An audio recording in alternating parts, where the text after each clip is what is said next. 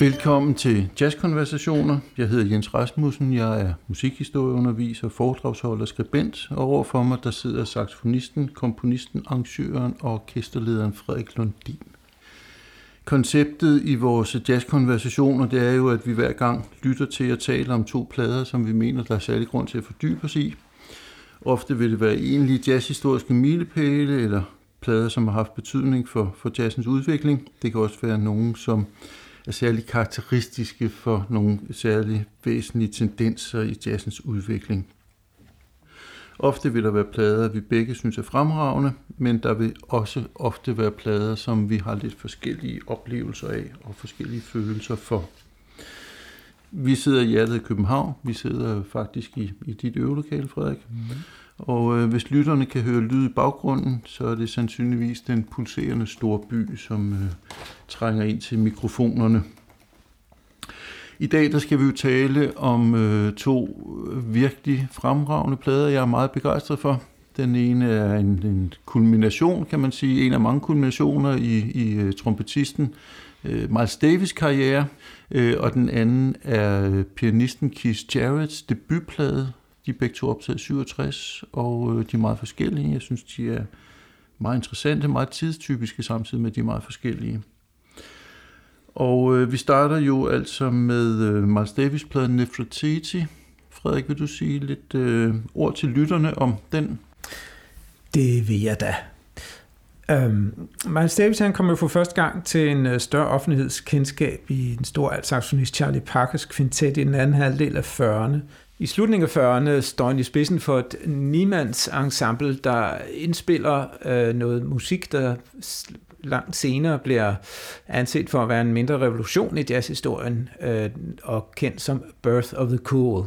Og så fra begyndelsen af 50'erne begyndte han at indspille i eget navn, og blandt de mange indspillinger for det årti, har dem med det, man siden kaldte hans første store kvintet sat sig veje i spor, øh, nemlig øh, kvintetten med saxonisten John Coltrane, pianisten Red Garland, bassisten Paul Chambers og tromslæren Philly Joe Jones alle stildannere i deres egen ret.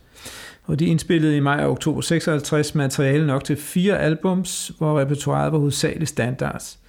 Og selvom det her øh, sådan set bare var Davis' måde at opfylde sin kontraktlige forpligtelser øh, over for et pladselskab, han gerne ville opsige samarbejdet med på, øh, så var øh, blev musikken her øh, ikke desto mindre skoledannende for, øh, hvordan man siden øh, på sådan lidt mere moderne vis øh, angreb standardrepertoireet. Siden øh, så sluttede saxofonisten Cannonball Adderley sig til, og denne sextet indspillede albumet Milestones, og året efter afløste pianisterne Bill Evans og Winton Kelly Red Garland ved klaveret, og så indspillede man det, der siden øh, blev det mest sælgende deres album nogensinde, øh, nemlig Kind of Blue.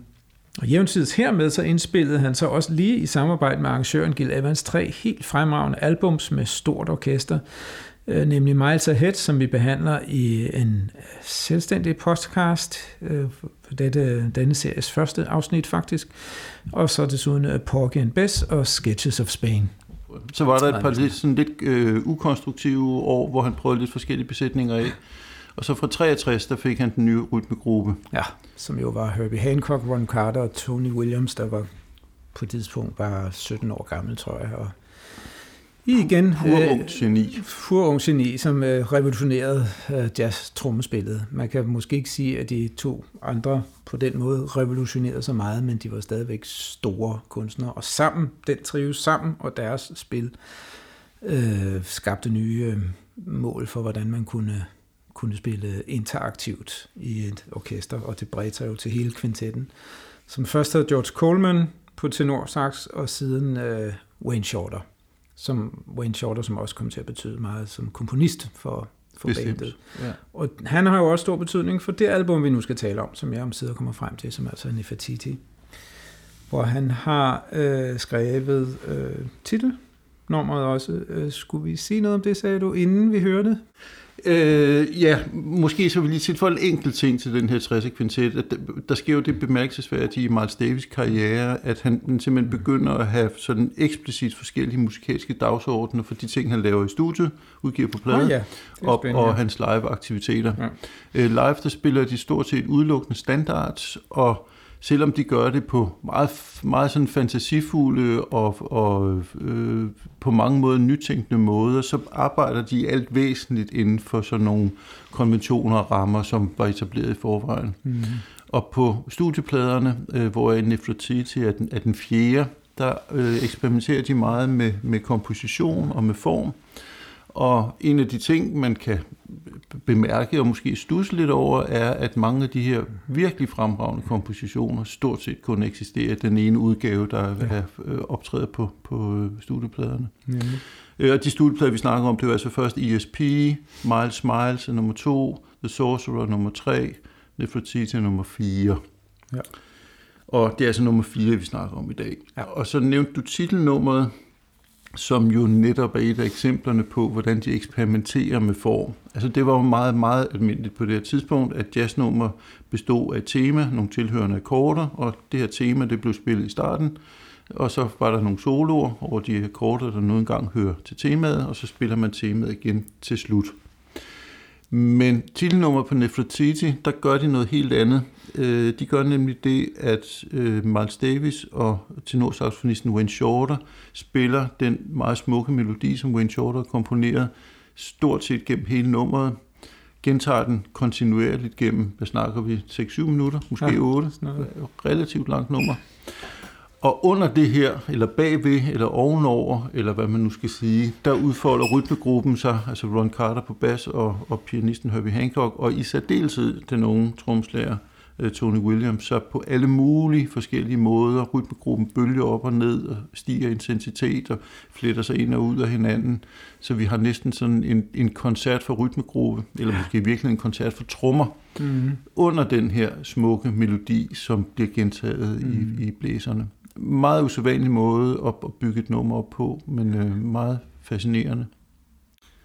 Og jeg tror, at vi øh, sådan undtagelsesvis har valgt at spille to korte uddrag fra det samme nummer.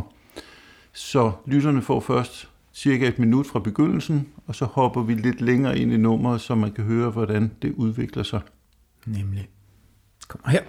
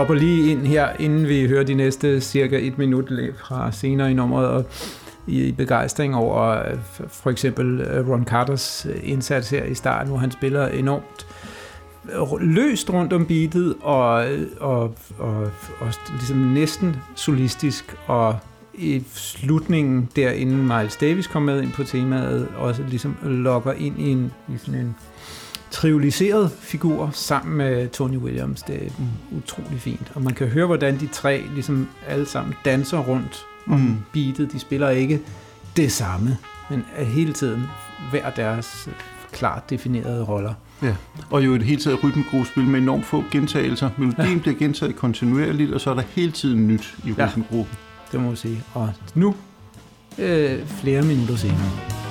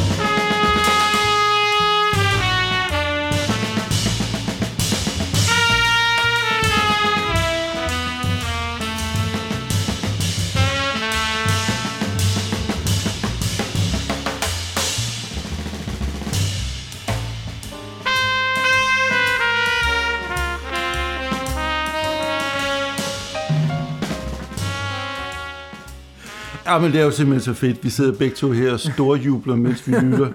Øh, her der kom vi jo ind, hvor, hvor de har taget musikken sådan forholdsvis langt ned dynamisk. Vi hører igen Ron Carter, sådan en modstemme, som vi, vi talte om øh, lidt tidligere. Og så får vi jo sådan en eksplosiv kulmination, ikke mindst hos øh, Tony Williams. Øh, meget, meget voldsomt og, og øh, og øh, vidunderligt. Ja. Og lad så temaet øh, komme igen lige efter den store eksplosion, så laver de sådan en lille bit forskydning, øh, trompet og saxofon, ja. så det får sådan en ekovirkning. Øh, virkelig delikat, lille, effektiv detalje. Ja, jeg faktisk spekuleret lidt på, om det er øh, gør en dyd af en nødvendighed, fordi det er ikke utænkeligt, at den ene kommer, at de er uenige om, hvor slaget er henne, fordi at Tony Williams laver sådan en ballade lige før. Det kan sagtens og så i det, og i det, det sker, så den, der kommer efter den anden, tænker, okay, vi fortsætter på den her måde. Ja. Det er meget sjovt. Øh, og i hvert fald en fantastisk eko-effekt. Ja, og jo et, et eksempel på, at altså, stor kunst bliver nogle gange til ved tilfældigheder. Altså kunstneriske processer er jo meget ofte ikke planlagte. Og øh, de, de ting, som opstår spontant, mere eller mindre nogle gange som en uheld, kan jo resultere i, i øh, fremragende, øh, ja, fremragende kunst. Det må man sige. Det sker jo øh, ganske ofte på jobbet, må man sige, i netop det, der er. Det er jo det, der er det fine ved jazzen, ikke? At, øh, at det øh, med at handle i nuet, er det, det især øh, handler om, mm. rent udsagt. Vi kan jo også nævne, at vi ved, at de jo arbejdede med musikken i studiet. Det var ikke, de gik ikke, to ikke ligesom en prøve, og så kom det ind, bam, det her, sådan spiller vi numrene. De arbejdede med numrene og spillede dem og indspillede dem gang på gang, og fandt nye måder at gøre det på. Så der blandt andet, når der nu er blevet udgivet alternative takes af mange af de her indspilninger, kan man høre, hvordan nogle af numrene er endt med at være et helt andet sted, end hvor de startede. Ja. Det er rigtig sjovt at følge den proces faktisk. Og de, altså de havde jo en, en lidt usædvanlig arbejdsproces, som foregik på den måde, at det var, det var, det var ofte andre øh, medlemmer af gruppen end, end Miles Davis selv, der kom med materiale. Wayne ja. Shorter komponerede rigtig mange numre, men også Herbie Hancock og, og de to andre. Ja. Og så var arbejdsprocessen oftest sådan, at de mødtes og, og ligesom blev enige om temaet og fik det til at fungere. Og det gik som regel ret hurtigt, ved, ved rygterne vide, mm. og, og når, når temapræsentationen så sad i skabet, så spillede de, så havde Miles Davis altid den første solo, og hvis mesteren Davis himself synes, at øh, den sad i skabet, så lod han tingene køre, så fik Wayne Shorter den næste solo, og Herbie Hancock den tredje, og så temaet igen. Men hvis Davis ikke synes om den første solo, så øh, slog han dem af, og så startede vi forfra. så så øh, direktøren, han havde de skud i bøssen, han nu engang havde lyst til, og de andre, de måtte holde sig parat. Og, og, og det bedste. Ja. Og jeg har læst mig til, at de faktisk synes, det var en meget inspirerende måde at blive holdt på stikkerne, eller ja. blive holdt på tagerne, og, og en, en måde altid at være absolut fokuseret på at, at præstere det ypperste. Okay, interessant, det vidste jeg ikke. Jeg vil lige sige, inden vi går videre, kan mærke, at du gerne vil videre til næste nummer. Øh, jeg kunne godt tænke mig at sige noget om Nefertiti, øh, fra et, ud fra et, øh, om man så må sige, øh, helt personligt udgangspunkt. Det er jo, er jo fantastisk catchy og smukt tema øh, med nogle øh, dejlige harmonier under, men ting er, at de igen, øh, som Wayne Shorter var rigtig dygtig til, og som jeg håber, vi skal snakke mere om, om ikke i denne podcast, så i en øh, shorter dedikeret podcast, han kunne noget med at sætte harmonier sammen på en anden måde øh, end, end andre, øh, som, som mere var farve til, til kendegivelser end det, vi kalder funktionsharmonik, hvor, som er noget, der kommer fra ligesom klassisk musikteori, at øh, der vi har en, øh, en grundakkord, og så har vi det, vi kalder en dominant akkord, som er en akkord, der leder godt hen til en grundakkord. Og så er der en masse andre akkorder rundt om det. Men vi har et system, som er nemt at forstå, og som vi alle sammen øh, genkender fra Folkehøjskolens sangbog og børnesang og alt muligt, hvor harmonierne ligesom flytter sig på en måde, som øret har lært sig at, at genkende. Og hvis jeg lige må tilføje, ja. så, så er det jo en type harmonik, hvor der er kontinuerlig fremdrift fra den ene ja. akkord til den næste. Altså, der, der er enormt mange akkorder, som har spænding mod det efterfølgende. Ja, præcis det er, sådan gør Wayne Shorter ikke, eller i hvert fald så er den anden type spænding, og ofte mere en farve af melodien der, hvor han vælger at lægge en akkord Øh, det mærker man allerede begyndelsen til her, det bliver mere udpræget senere. Øh, men det betyder også, at man kan ikke bare stille sig op og, og tage, øh, øh åbne sin, øh, sin værktøjskasse, øh, hvor, der, hvor instrumenterne nede i, eller værktøjerne nede i, handler om øh, funktionsharmonik, og så spille efter de, det, man ligesom har lært. Øh, man skal finde sin egen vej igennem hans øh, øh akkordkombinationer, og det kræver enormt øh, lang øvelse. Og sådan en som denne her Nefertiti her, det er sådan en rigtig snyder, fordi den lyder i starten øh, helt funktionsharmonisk. De første fire harmonier, tror jeg, er genkendelige og forståelige i deres sammenhæng, og derefter begynder der at ske ting, som er, som er svære at få til. Man kan godt finde ud af at flytte fingrene over det, men at lave den, en, en melodisk sammenhæng imellem dem, som er lige så stærk som melodien, er virkelig øh, ikke nemt. Og jeg kan huske mange mislykkede forsøg på både jams og, og på øh, koncerter, hvor man har forsøgt at spille nummeret, hvor jeg ligesom har kæmpet med at, at forstå, hvad det egentlig var, øh, man skulle gøre her. Hvis vi går videre til vores næste musikeksempel, ja. så er det det nummer, der hedder Fall, og øh, det er også et eksempel på, hvordan de eksperimenterer med opbygning af nummeret. Her der har vi et tema i starten, men det er et lidt usædvanligt tema, fordi det dels består af nogle ret karakteristiske, lidt hurtige figurer og så består det af nogle meget lange, sådan afdæmpede toner. Og når de spiller de lange afdæmpede toner, så er der typisk nogle af de andre, der improviserer. Så derfor så det er faktisk lidt svært umiddelbart at høre, hvordan temaet egentlig lyder. Men der er de her sådan mere markante øh, øh, bevægelser, som, som øh, dukker op i løbet af temaet, som er ret genkendelige. Og så gør de det, at når, når de så spiller solo på skift, så kommer de her øh, temastumper ind som backing for, mm. for, for soloen.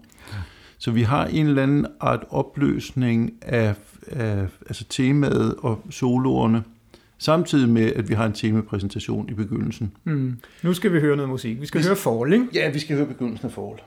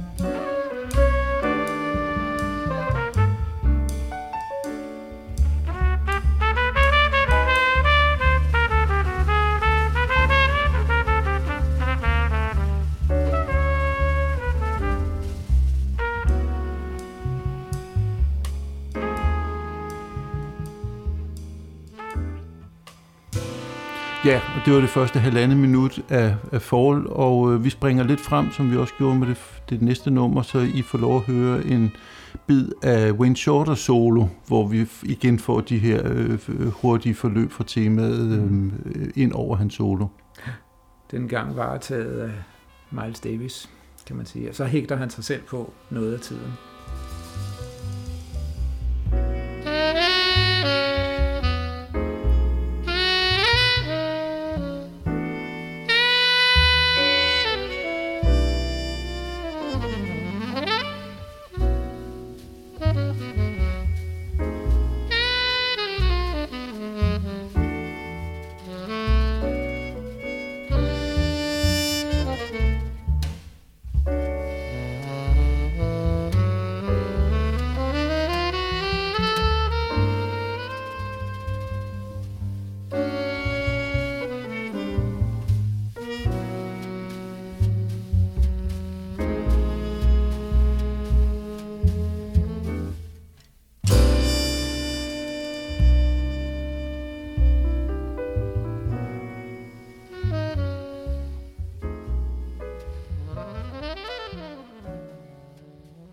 Her sluttede vi så med et lille stykke af Wayne Shorters øh, solo på, på Fall, øh, som øh, giver mig lyst til at tale utrolig meget om Wayne Shorter, men jeg tror, at det øh, venter vi med til en senere udsendelse, vi har planlagt, som til dels kommer til at handle om Wayne Shorter, men dog sige, at han jo på det her tidspunkt er en betydelig stemme inden for øh, moderne jazz og saxofonspil i det hele taget, og jo altså har sin helt egen klang og måde at frasere på, øh, som, som ikke ligner noget andet, mm.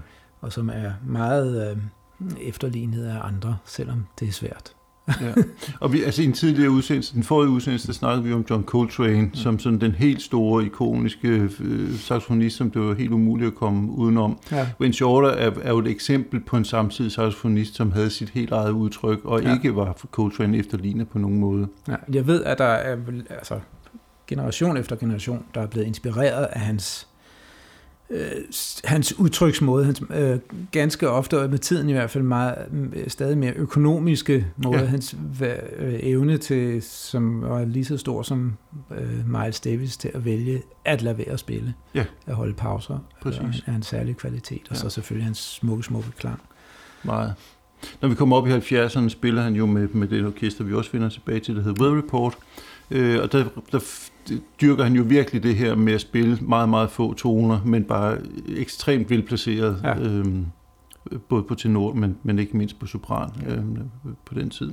Endnu senere, eller ja, sam, på samme tid, han spiller jo også på, øh, med for eksempel øh, Joni Mitchell. Joni Mitchell, hvor han også får lagt nogle helt klassiske, velvalgte toner ind i hister her.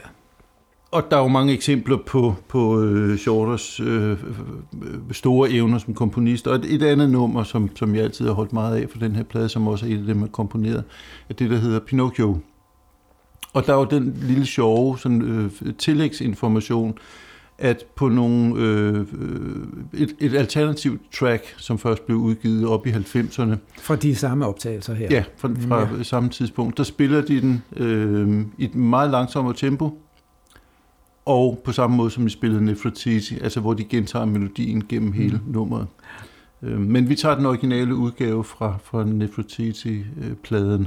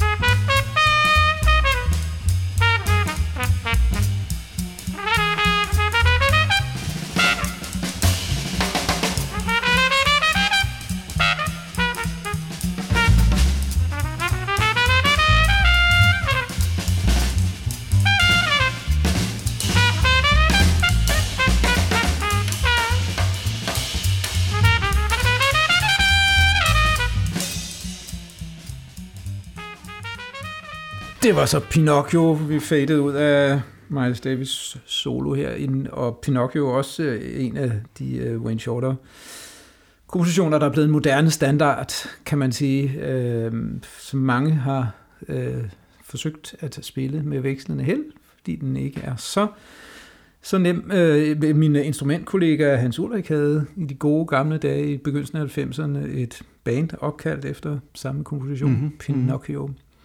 Øh, jeg synes, det var værd at bemærke lige her i forbindelse med Miles Davis solo, hvordan øh, Herbie Hancock øh, skynder sig at holde op med at øh, akkompagnere øh, hvilket formentlig skyldes, at øh, igen, øh, Wayne Shorters måde at sætte harmonier sammen på, ikke fungerer særlig godt med traditionel tilgang til kortspil og sådan noget. Og i øvrigt, så vidt jeg kan høre, forlader det harmoniskemaet fuldstændig. Okay. Øhm, og selvom det var der, er det i hvert fald ligegyldigt, for det er ikke noget, man kan høre. Mm. Øh, til, og det giver uh, Miles Davis en frihed til bare at spille melodisk og figurativt, kan man sige, øh, og bare forholde sig til time og de basstoner, som bliver spillet ned under ham, som jo kan tolkes på alle mulige måder, som man nu vil. Ikke? Noget, som jo kan sammenlignes med nogle af de andre kunstnere, vi har snakket om i, fra samme periode, som mm. også øh, tager sig af frihed og bort fra det tonale grundlag. Ja. ja, og selvom Miles Davis jo overhovedet ikke spillede free jazz på det her tidspunkt, så er der alligevel en hel masse frisættelser for de her konventioner, der var så etableret i, i 40'erne og 50'ernes ja. jazzmusik, som de, ja, hvor de gør noget andet, end, ja. end, end man plejede.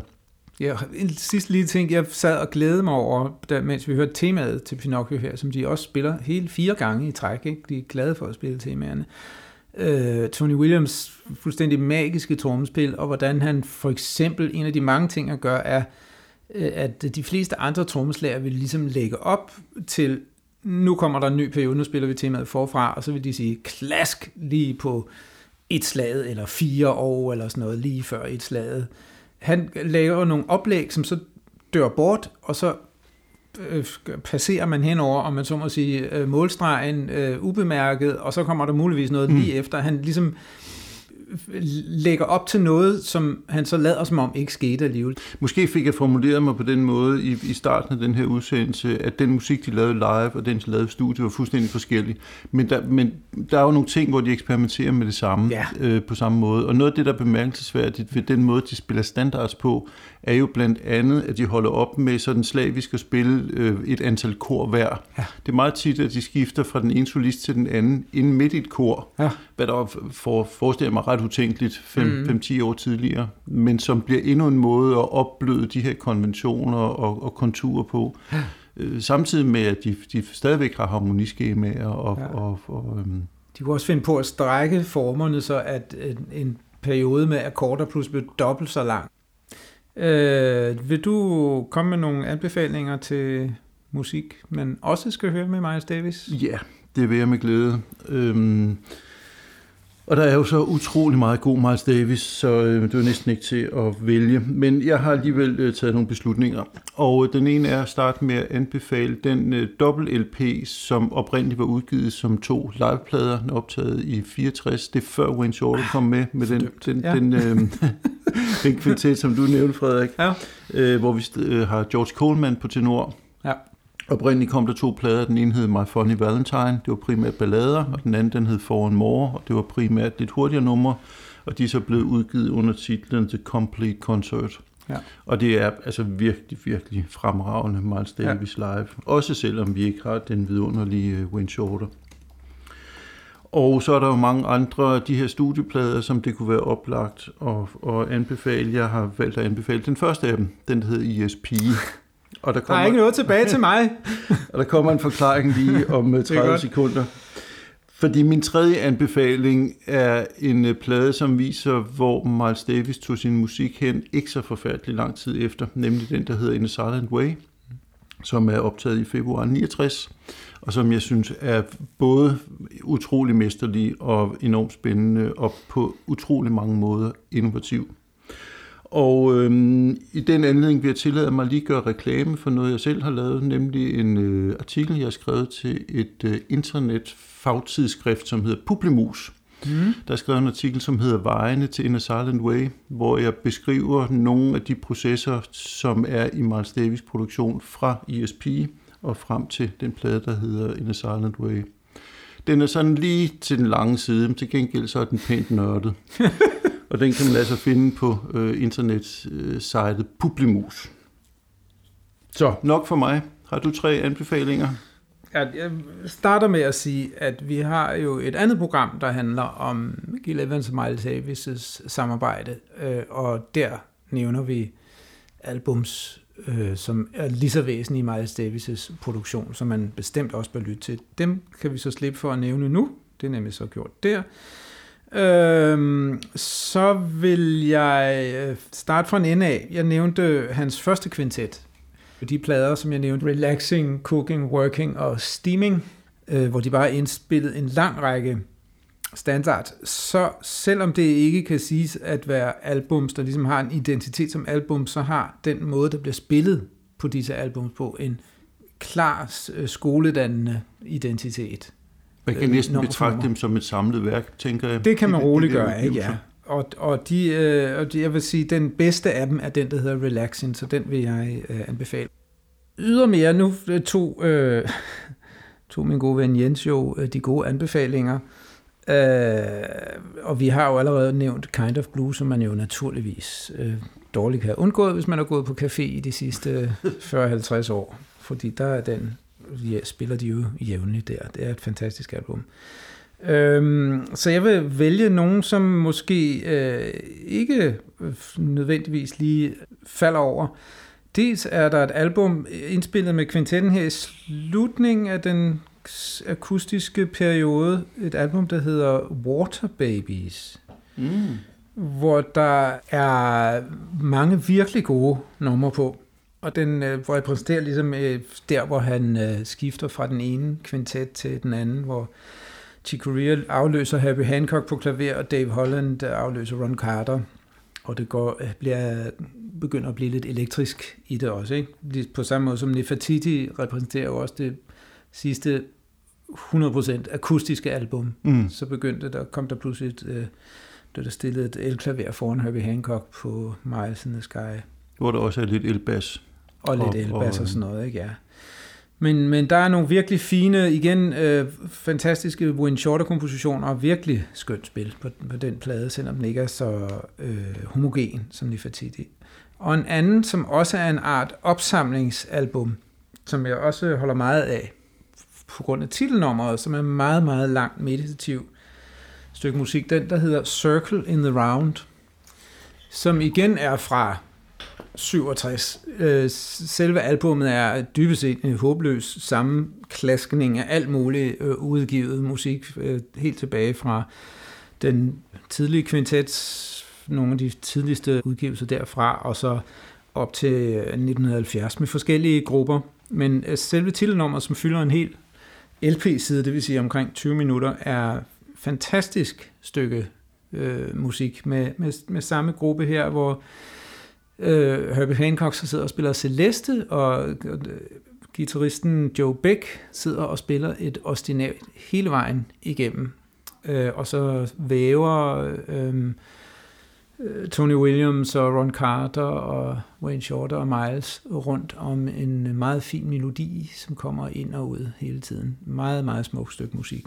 Så alene for det er den værd at tjekke ud. Og nu en skiller.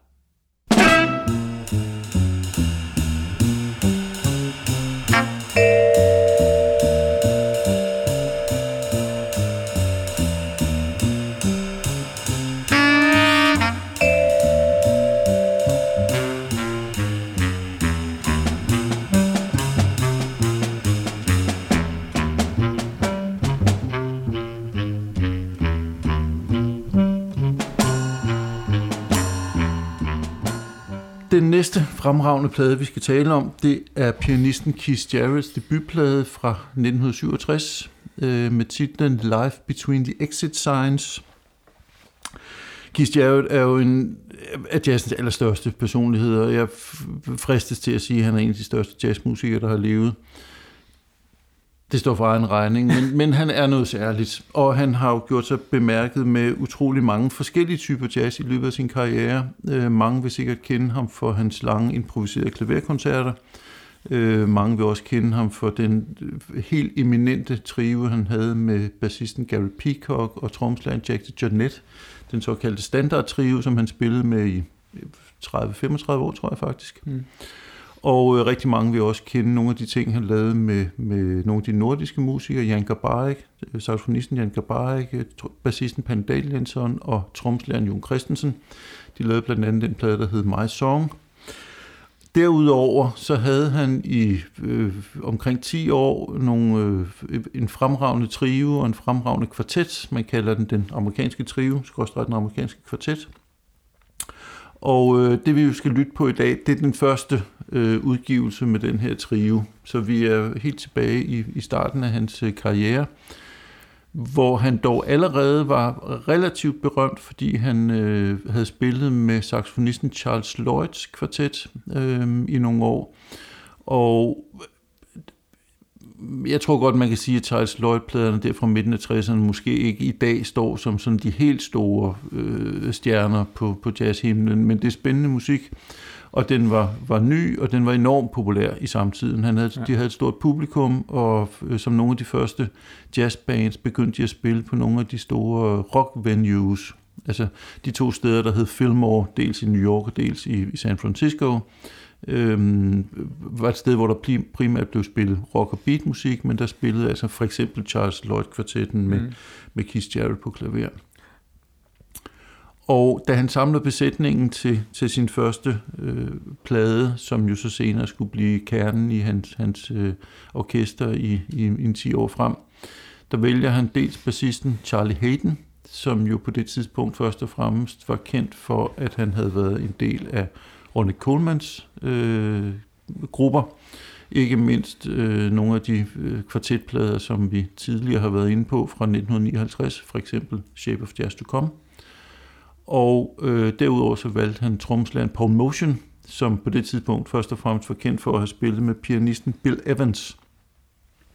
Og valget af de her to musikere illustrerer meget tydeligt det, det stilistiske krydsfelt, som, som ligesom er Keith Jarrett's outset. Øh, på den ene side så har vi en masse inspiration fra, fra Bill Evans, men vi har også en masse inspiration for den innovative, eksperimenterende og lejeløsende og konventionsbrydende Orne Coleman. Og øh, måske skal vi simpelthen starte med at høre et eksempel på en af de her to inspirationer, inspirationen fra Bill Evans. Hvis vi lytter på begyndelsen af det første nummer, det der hedder Love Number One. Øh, og der kan man meget tydeligt høre øh, inspirationen fra Bill Evans.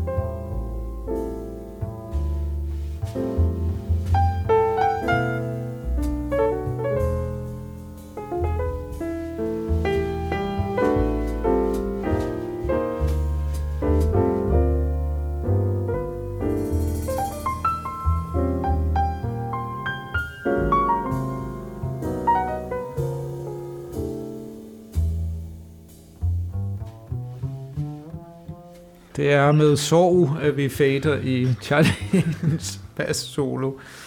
Øhm, han spiller så utrolig fint. Ja. Vi valgte at spille det her eksempel først for at, at vise en af Jareds inspirationer, som vi mener må være uh, Bill Evans. Men det er her, hvor han spiller mest uh, traditionelt, kunne man sige, mm, uh, jazzklaver, ikke? Uh, måden han uh, passerer stemmer rundt mellem de to hænder på. Og, ja, præcis. Og, og de der sådan meget aktive mellemstemmer ja. er jo en typisk Bill Evans ting.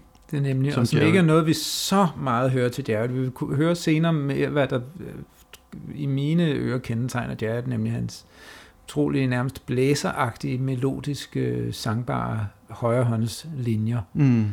som vi jo også hører her, kan man sige, men ikke, ikke i samme grad. Og så er der selvfølgelig Charlie Haydens basspil, som man godt kunne øh, mene leder tankerne lidt hen ved sin, den interaktive måde, han spiller på, på Bill Evans' øh, bassist Scott LaFaro ja.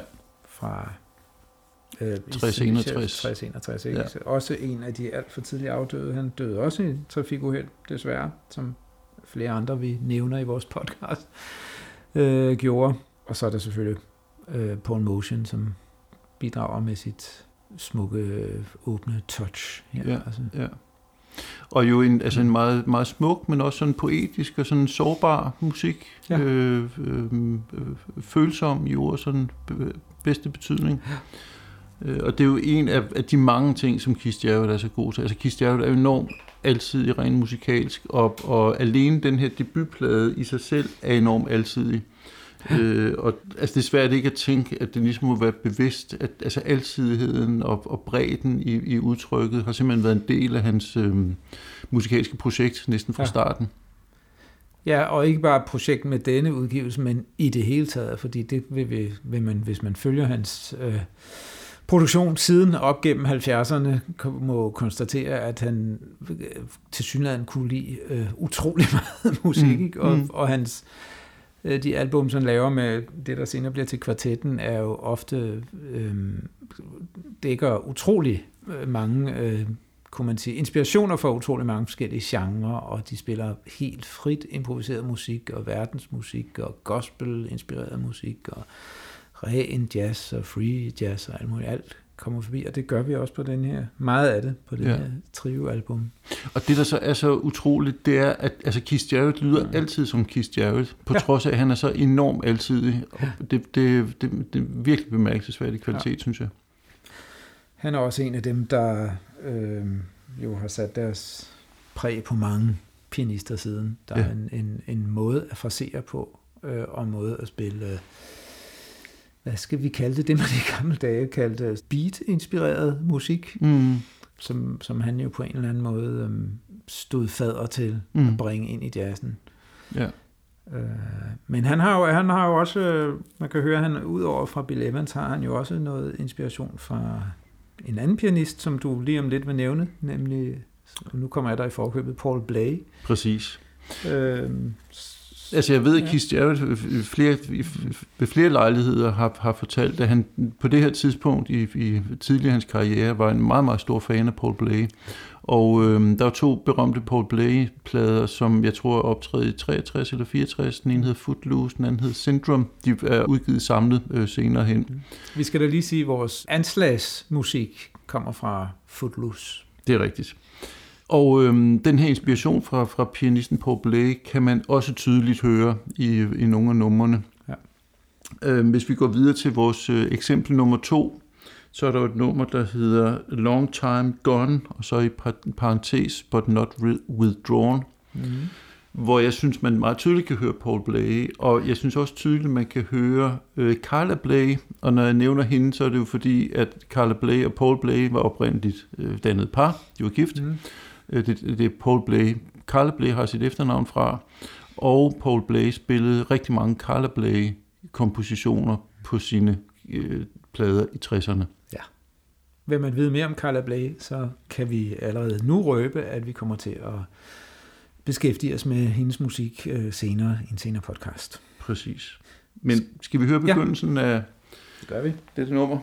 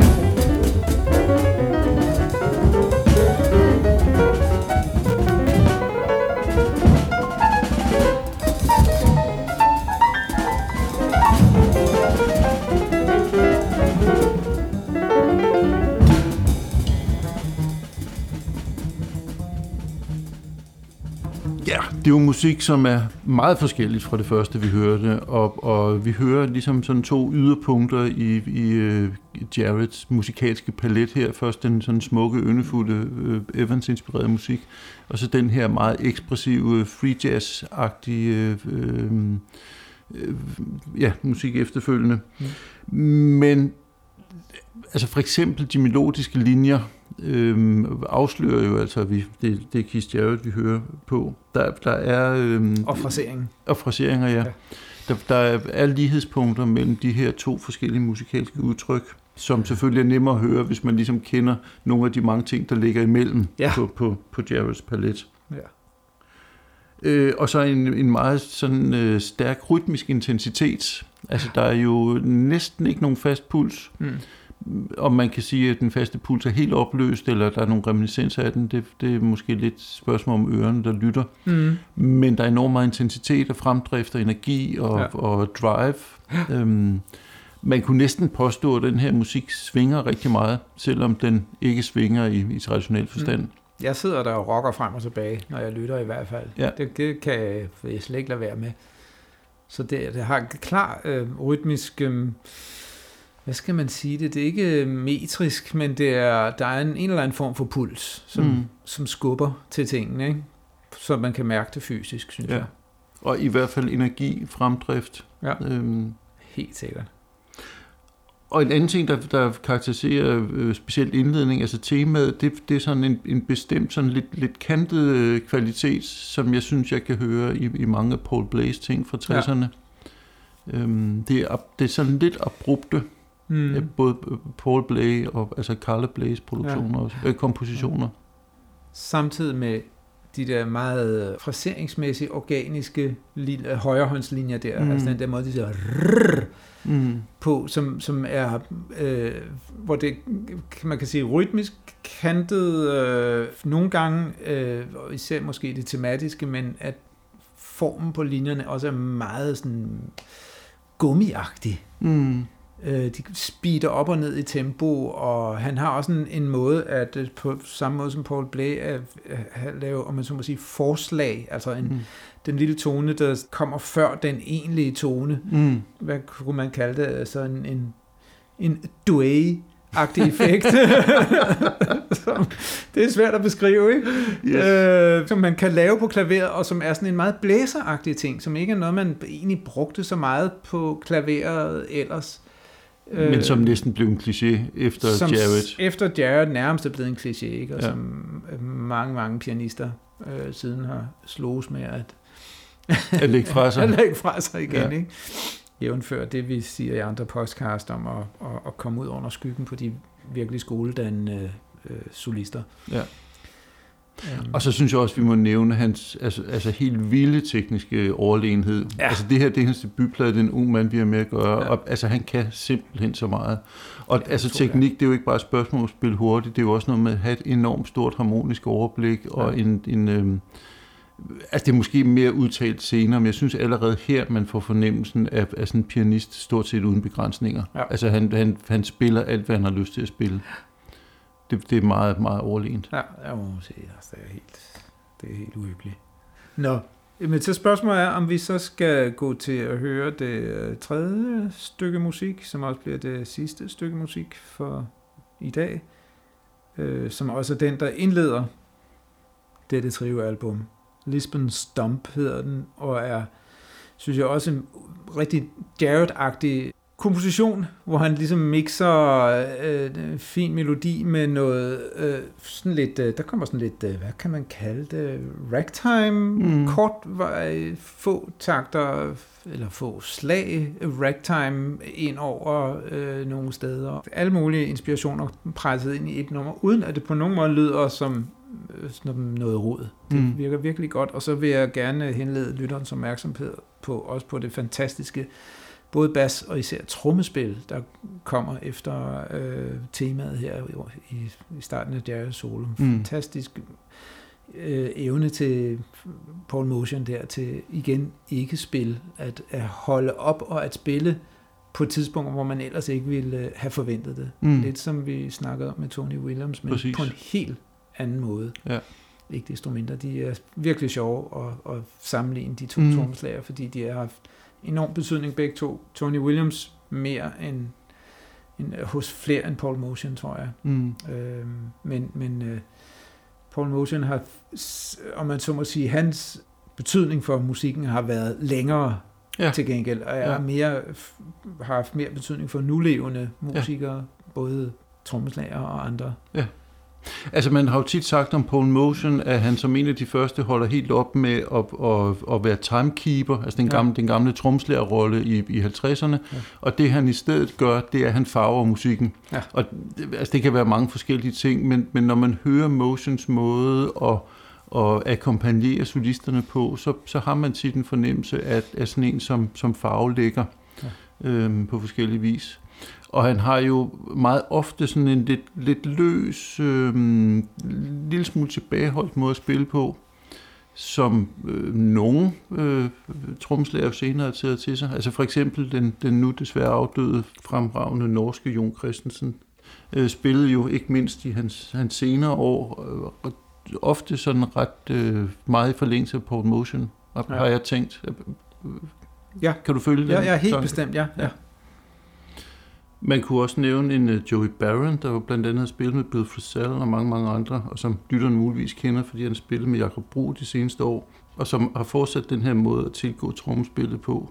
Det vil jeg også øh, i. Han har også det samme øh, hullede approach. Ja. Og vi mener hullet i ordets allermest positive ja. betydning. Absolut ikke. At han vælger simpelthen at sortere øh, i, i sine slag og tage nogen bort. Som, øh, som han ikke mener er nødvendigt. Så foregår der noget andet i det hul, om man så må sige. Ja. Noget, der opstår noget forventning og spænding om, hvad der må nu skal ske. Ja. Og så sker det. Jeg fik talt dig lidt væk fra Lisbon Stomp, men lad os høre Den begyndelsen. hører jeg.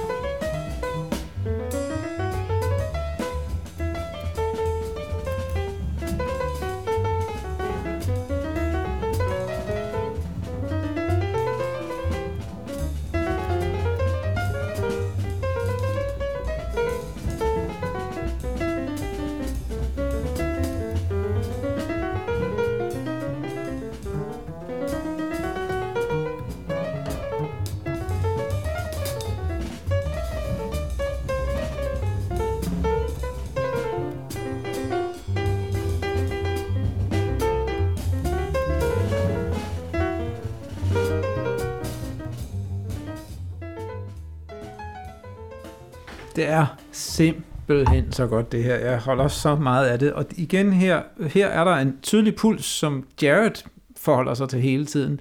Øh, og det gør de andre også, men den bliver ikke spillet af hverken bas eller trommeslagerne på en tydelig måde, men indimellem så mødes de pludselig på nogle beats hister her, og det, øh, og det virker simpelthen så skønt. Hele den her ting af, at, at, at vi behøver ikke sige tingene lige ud, de er underforstået, mm. og så Mm. kan vi til gengæld koncentrere os øh, om noget andet. Ja. Og så synes jeg også, det er vigtigt, at vi har ikke sagt Ornette Coleman øh, ofte nok i den samtale om Keith Jarrett, men det, det er så tydeligt, og sikkert også derfor, han har valgt at spille med Charlie Hayden, at øh, han er enormt inspireret af Ornets måde at spille melodisk over tematisk materiale på. Her spillede, der spillede jo også et tema, hvor de forholder sig jo ikke til nogle akkorder her. Hvilken, jeg tror ovenikøbet, de opløser periodefornemmelsen. Det har, nu har jeg ikke lige siddet og talt, men det, det tror jeg også. Mm. Det handler bare om, at han spiller en melodi, der giver en stemning og en tonalitet at gå ud fra, og så spiller han over det og ja. spiller mere på feeling, på samme måde som Ornette Coleman, som jo ikke spillede så virtuost, men som, men som også øh, netop var så, en, så stærk en melodiker. Ja.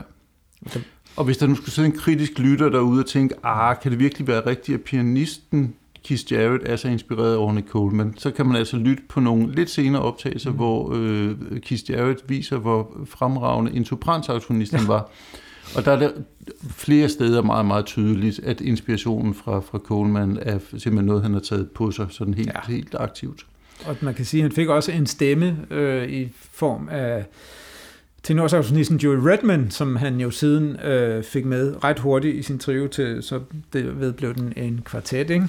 Og Joey Redman er kraftigt Ornette Coleman inspireret i sit approach og sin måde at formulere sig på, og spillede øh, også med Ornette Coleman i flere omgange. Ja.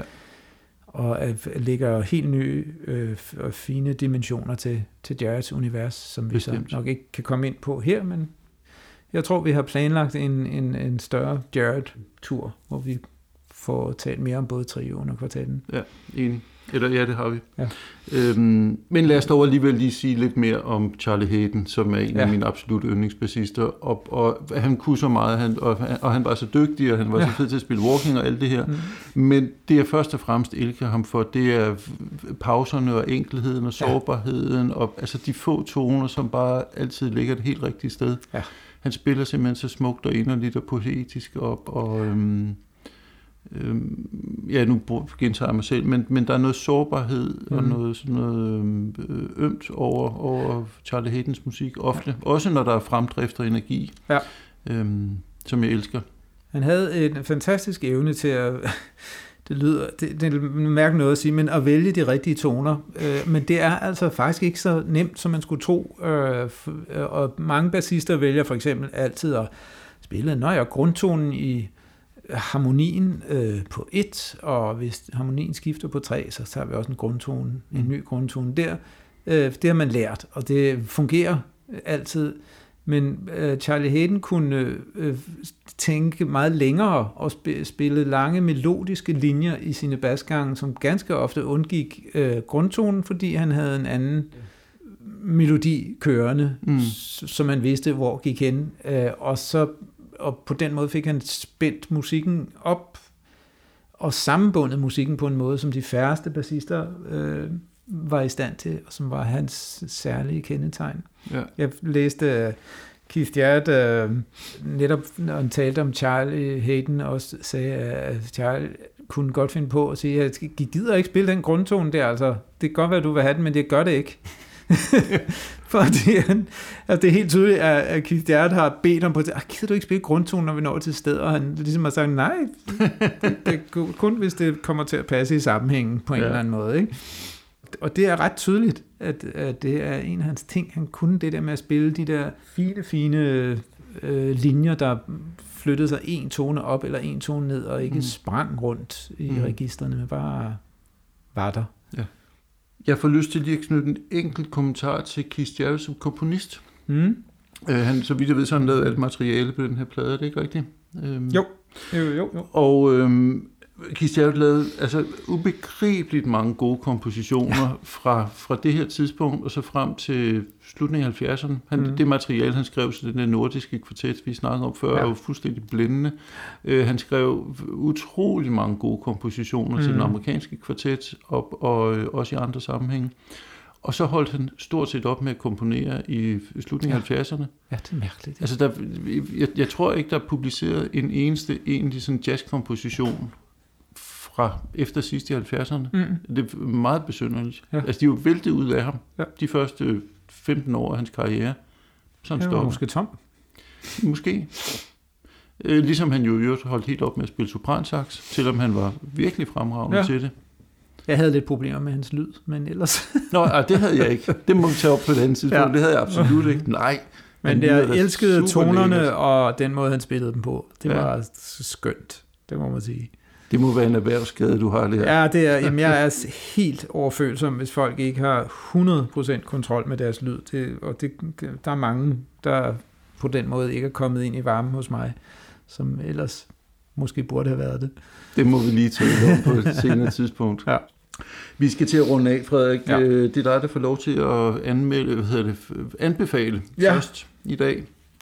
Og som det jo er, når vi sidder her og taler om vores yndlingskunstnere, så er det så ufattelig svært at, øh, at vælge ud, fordi der er så meget øh, skøn musik. Så nu tager jeg bare noget øh, op af bunken og vælger dels et album, han lavede med sin øh, amerikanske kvartet, som var sådan ret øh, sammensat album. Der er ting på, som er ubegribeligt fantastiske øh, nemlig det album, der hedder Expectations, mm. hvor han har øh, kvartetten, altså den trio, vi netop har hørt, plus Joey Redman på saxofon, og så en guitarist, der var med på nogle af numrene, som hedder, kan du huske det?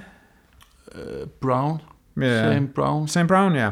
Øh, og der er et andet sted, der er lidt stryg, og så er der pludselig noget blæser, percussionist gruppe bag, og der er også noget percussionist og sådan noget. Det er sådan, og det er lidt blandet, og der er nogle af numrene, som synes jeg måske er lidt øh, mislykket, men også nogle af dem, som viser gruppen fuldstændig øh, fantastisk form. Og så er der en mere med samme kvartet, som er en af de ligesom reneste af deres albums, synes jeg, måske ikke det mest revolutionerende, men hvor de spiller meget koncentreret øh, på nogle virkelig gode kompositioner. Det er det album, der hedder Shades, hvor den gruppe havde eksisteret nogle år efterhånden og var vældig sammenspillet. Og så kommer vi jo så til, at øh, der var den skandinaviske kvartet, som man også bliver nødt til at gøre sig bekendt med på en eller anden måde. Øh, og de er lidt forskellige, de albums. Der find, de lavede to albums. Den første, øh, Belonging, samtidig med, at han havde den amerikanske kvartet. Jeg tror, My Song var efter, at den amerikanske kvartet var... Det tror jeg også øh, holdt op med at spille sammen. Og de er lidt forskellige. Belonging er, er fuld af spillelyst. Øh, My Song, der er de lidt mere samspillet, men det hele er måske også en lille smule pænere. Så mm. det er sådan lidt spørgsmål, hvad man har. Og så på My Song er titelnummeret, som også er, for mig har øh, betydning, fordi at det spillede i baggrunden, da min kone, Trine Lise Væring og jeg, øh, mødte hinanden og, og fell in love på det gode gamle Café Monten, nemlig den café, der var uden for Jazzhus Montmartre i Nørregade i København. Der findes også nogle øh, liveudgivelser med samme band, ja. så, så noget af det er også virkelig fantastisk. Ja, men tre, måske tre, skal... tre liveudgivelser fra Ja, nemlig. Og meget af det er fantastisk, og der er nogle enkelte nye, der er flere nye sange, igen nogle af, af Keith Jarrett's ubegribelige smukke øh, sange der. Men må, jeg vil sige, måske vil jeg til nybegynderen anbefale mig Song, fordi der er i hvert fald noget, der er til at forstå. Ja, og det er vanvittigt godt. Ja. Øhm, mine tre anbefalinger er temmelig koncentreret, fordi i 1971, der er Keith Jarrett i studiet med den her trio, og i løbet af et par uger kommer øh, til Nordsaftonisten Dewey Redman mm. med i studiet. Mm.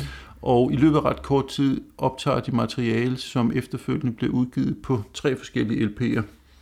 Jeg kan faktisk ikke huske rækkefølgen, men den ene hedder Birth, den anden hedder El Juju, og i parentes The Judgment, og den sidste hedder The Morning of a Star. Og de, altså alle sammen, alle materialer er indspillet på forholdsvis kort tid, og jeg har altid tænkt det som sådan en, en musikalsk trilogi. Ja. Og der er en ekstrem stor altidighed. Altså, der er virkelig, virkelig stor forskel, og man har næsten fornemt sig sådan nogle mus- musikalske tabloer, som kontinuerligt danner kontrast til hinanden og spejler mm. hinanden, ligesom sådan en, en kæmpe stor musikalsk øh, mosaik. Men hvis man lige kommer så over den her øh, altidighed, som umiddelbart kan virke nærmest usammenhængende, ved at tro for førstegangslyttere, mm. så er det altså en fuldstændig fantastisk samlet helhed mm. øh, på de her tre plader, som altså alle sammen er optaget i, så vidt jeg husker, sommeren 1971. Mm. Så det skal være mine tre anbefalinger. Og disse tre anbefalinger går vi og funderer lidt over, om vi måske skulle lave en sær podcast om dem. Så det kan være, at der kommer mange flere ord om det. Præcis. Og jeg tror også, der kommer flere ord om den skandinaviske kvartet, som jo øh, grundlagde den måde, man spillede jazz på i Skandinavien i flere årtier efter. Ja, det skulle næsten være mærkeligt ja. andet. Mere om det en anden gang. Ja, vi skal til at runde af, og øh, inden vi siger de aller sidste ord, så øh, nævner vi endnu, endnu en gang vores Facebook-side, som I er meget velkommen til at besøge. Der vil være informationer om de plader, vi har talt om, og vi vil lægge vores øh, anbefalinger op. Det kan være, der kommer lidt yderligere kommentarer. I er meget velkommen til at byde ind, og vi vil meget gerne høre ris og ros. Og øh, som altid så opfordrer vi til, at I deler til venner og bekendte, som I tænker måske kunne have glæde af at høre lidt mere jazz, end de gør i forvejen. Øh, der vil også være informationer i vores show notes. Og inden vi slutter helt af, så skal vi lige høre lidt, ikke for mange, men lidt ord om, hvad vi skal snakke om i den næste udsendelse. Ja, næste udsendelse skal vi øh, jo lidt øh, videre i øh, kronologien. Jeg tror kun, vi kommer et år frem i tiden til to udgivelser, der faktisk til forskel fra, hvad vi hidtil har gjort, ligner lidt hinanden. Det er begge store orkestre, og der er flere gengangere i øh, orkestrene på de to albums, og der er en central arrangør-komponist, der er øh, lidt usædvanligt for tiden, faktisk en kvinde, som binder disse to albums sammen. Det vil jeg glæde mig til. Det glæder mig. Jeg siger tak, Frederik Lundin her, og det gør Jens Rasmussen og så.